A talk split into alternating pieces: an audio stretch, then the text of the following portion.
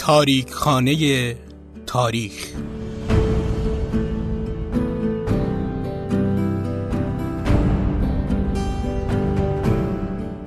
در تاریک خانه تاریخ عکس هایی از تاریخ دیروز و امروز رو ظاهر می کنیم و برای شما شرح میدیم.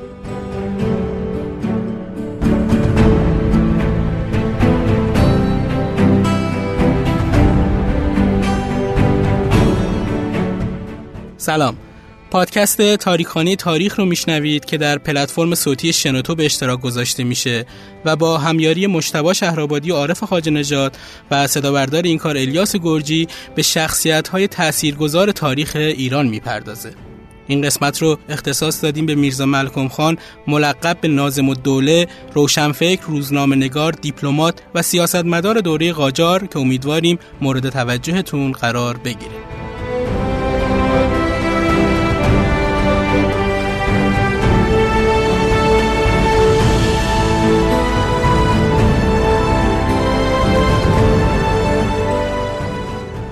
اگه بخوایم مهمترین بحث‌های فلسفی سیاسی که تو قرن هجدهم و اوایل قرن 19 ذهن متفکرای سرشناس غربی رو به خودش مشغول کرده بود نام ببریم به این پرسش ها می‌رسیم که طرح می‌شدن چرا باید فرد از افراد دیگر اطاعت کنه؟ مردم در چه اوضاع و احوالی اطاعت می‌کنند و چه وقت به این اطاعت پایان میدن؟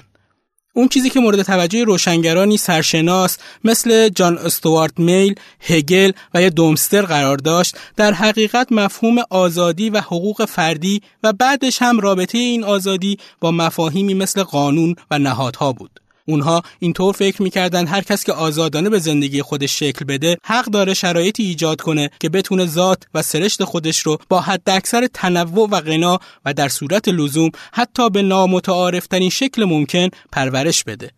اما در برابر این حق فقط یک مانع قرار می گرفت. نیاز به نگهبانی حق آزادی دیگران یا پاسداری از امنیت اونها. با رشد و همهگیر شدن همچین ایده هایی تو اروپا تلاش های خیلی زیادی برای رونق دادن عملی به مفهوم هایی مثل قانونگرایی و حق رأی عمومی انجام گرفت. همزمان با این تلاش ها تو زمینه حقوقی هم کوشش های سخت و بعضا همراه با خونریزی انجام شد تا چارچوب هایی برای تقدیس همزمان آزادی فردی و همزیستی مسالمت آمیز و تعیین حقوق مشخص شهروندی تعیین بشه.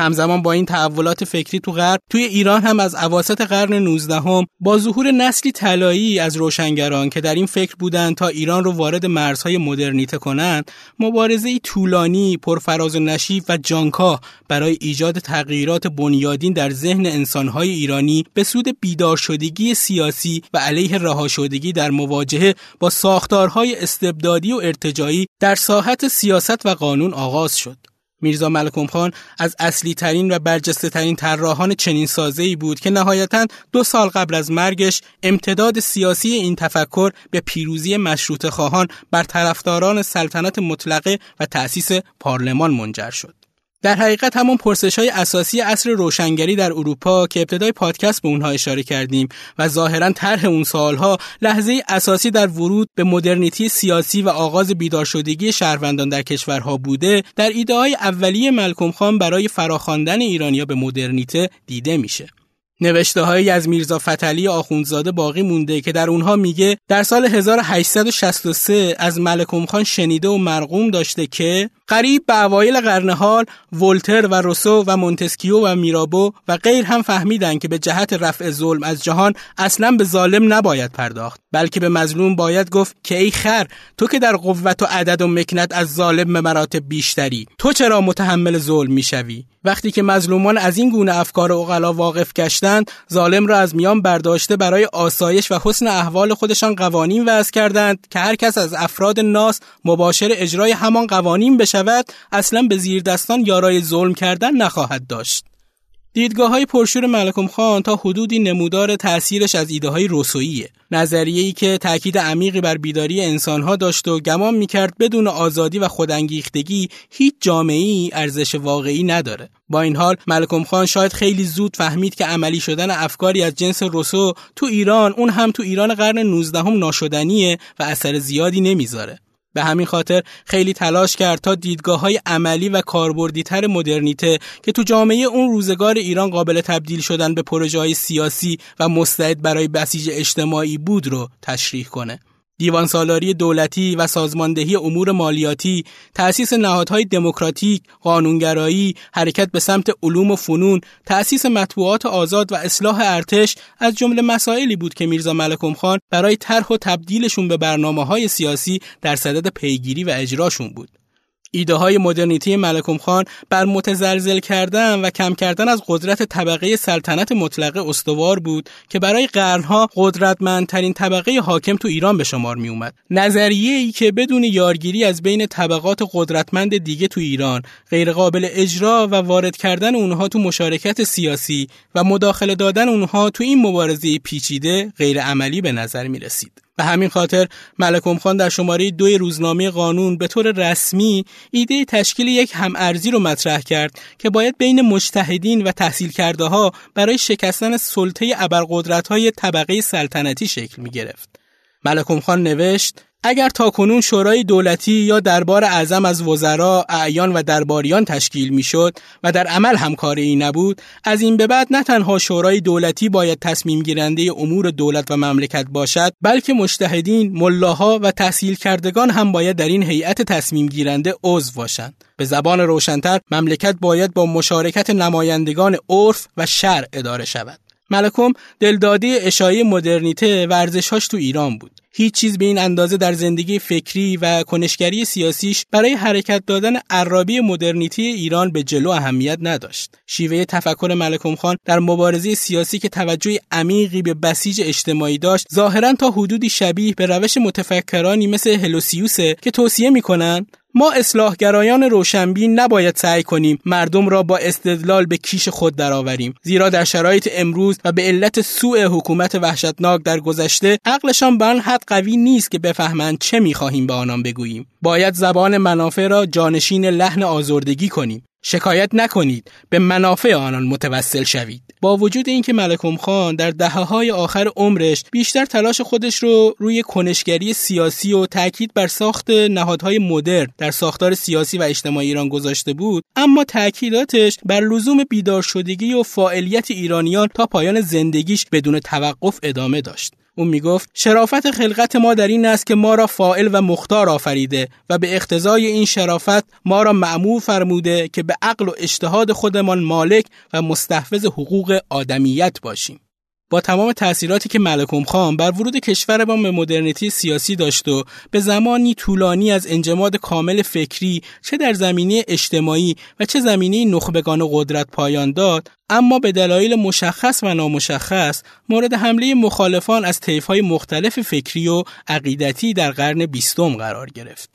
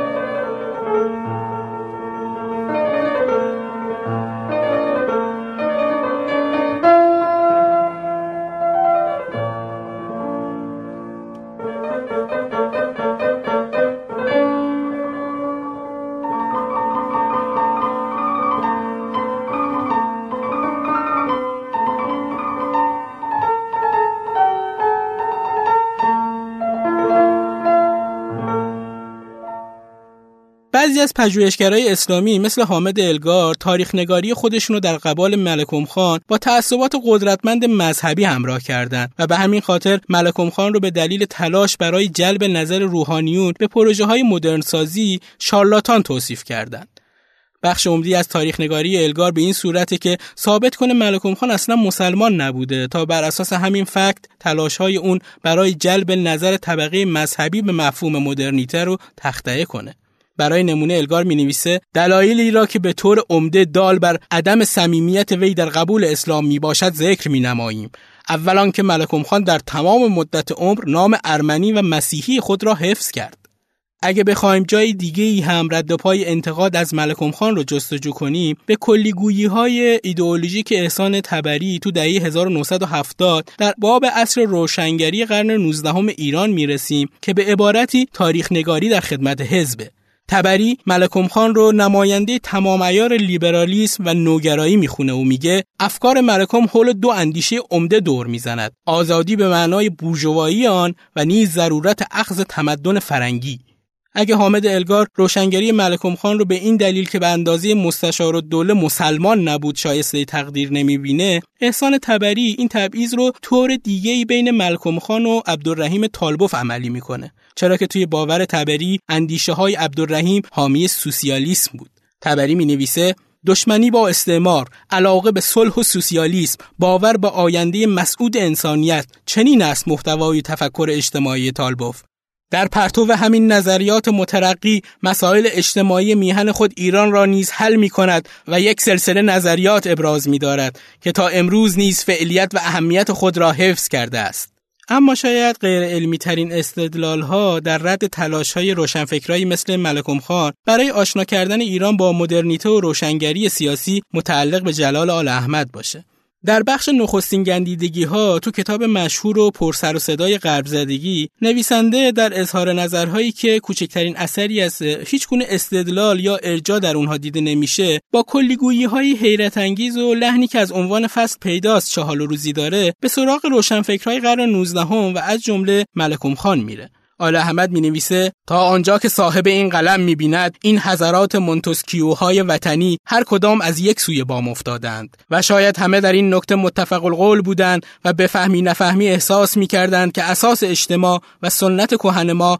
در قبال حمله جبری ماشین و تکنولوژی تاب مقاومت ندارد. و نیز همگی به این بیراه افتادند که پس اخذ تمدن فرنگی بدون تصرف ایرانی. اما گذشته از این نسخه نامجرب کلی هر کدام در جستجوی علاج به راهی دیگر رفتند. اون جایی که آل احمد تلاش می‌کنه ارتباطی بین اعدام شیخ فضل الله نوری و اندیشه های ملکم خان و روشنفکرهای مشروطه های دیگه پیدا کنه می‌تونه بیانگر همون کلیشه باشه که فکر می‌کنه اساسا مدرن کردن کشور با سنت زدایی یکی بوده و کار رو به جایی میکشونه تا تلویحا نشون بده روشنفکرها جان روحانیون رو گرفتند در واقع نگاه سطحی جلال آل احمد به مفهوم مدرنیته و بیعلاقگیش به مطالعه در خصوص مسائلی که در اون اظهار نظر می‌کرد نقش زیادی در نوشتن این مطالب داشته. چرا که اگه علاقه بیشتری برای مطالعه آثار ملکم خان به خرج می‌داد متوجه می‌شد اساسا بنمایی نگارش غرب زدگیش به عنوان اثری اعتراضی به شرایط موجود فکری کشور در اون دوره یکی از سویه های اصلی مدرنیته بود که ملکم خان برای علنی کردن اون تلاش زیادی کرد.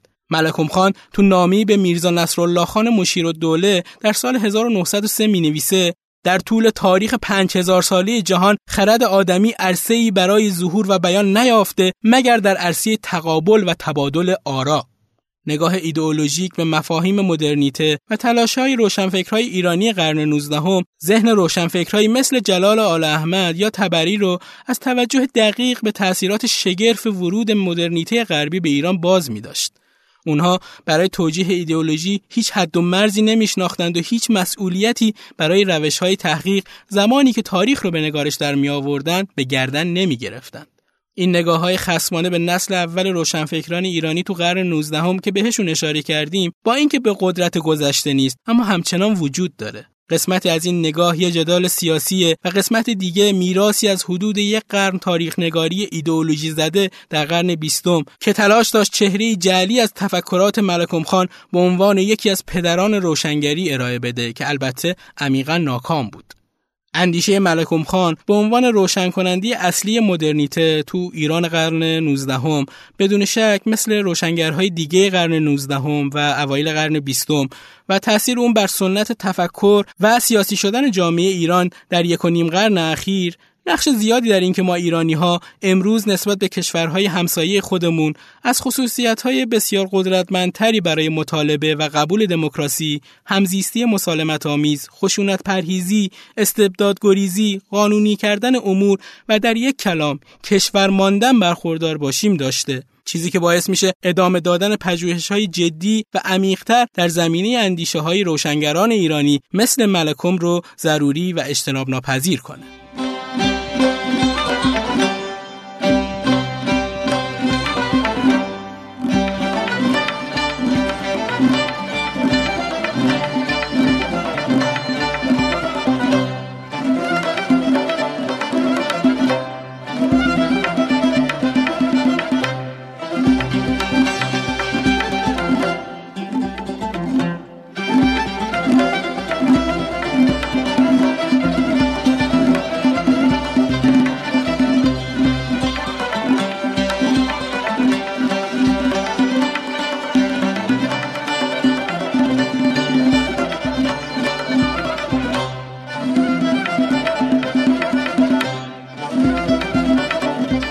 این پادکست بر اساس مقالی از آقای سامان سفرزایی منتشر شده در سایت تاریخ ایرانی به آدرس تاریخ ایرانی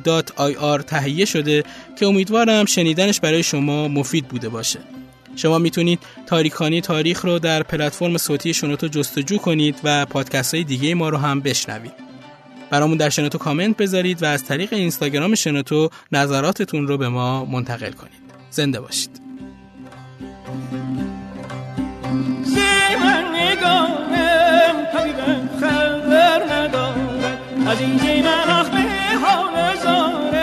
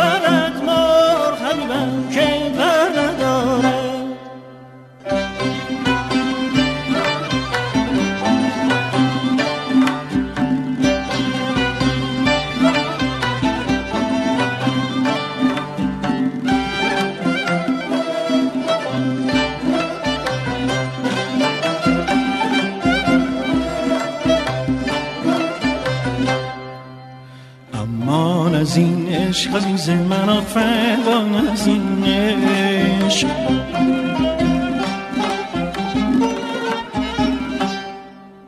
امان از این عشق عزیز من فقان از این عشق که غیر خونه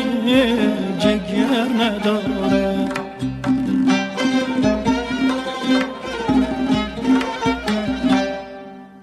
که غیر خونه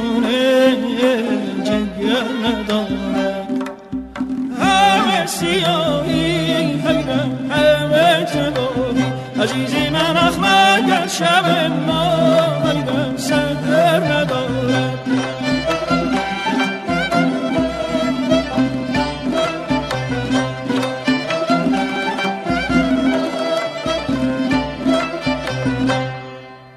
امان از اینش عزیز من آخ فقان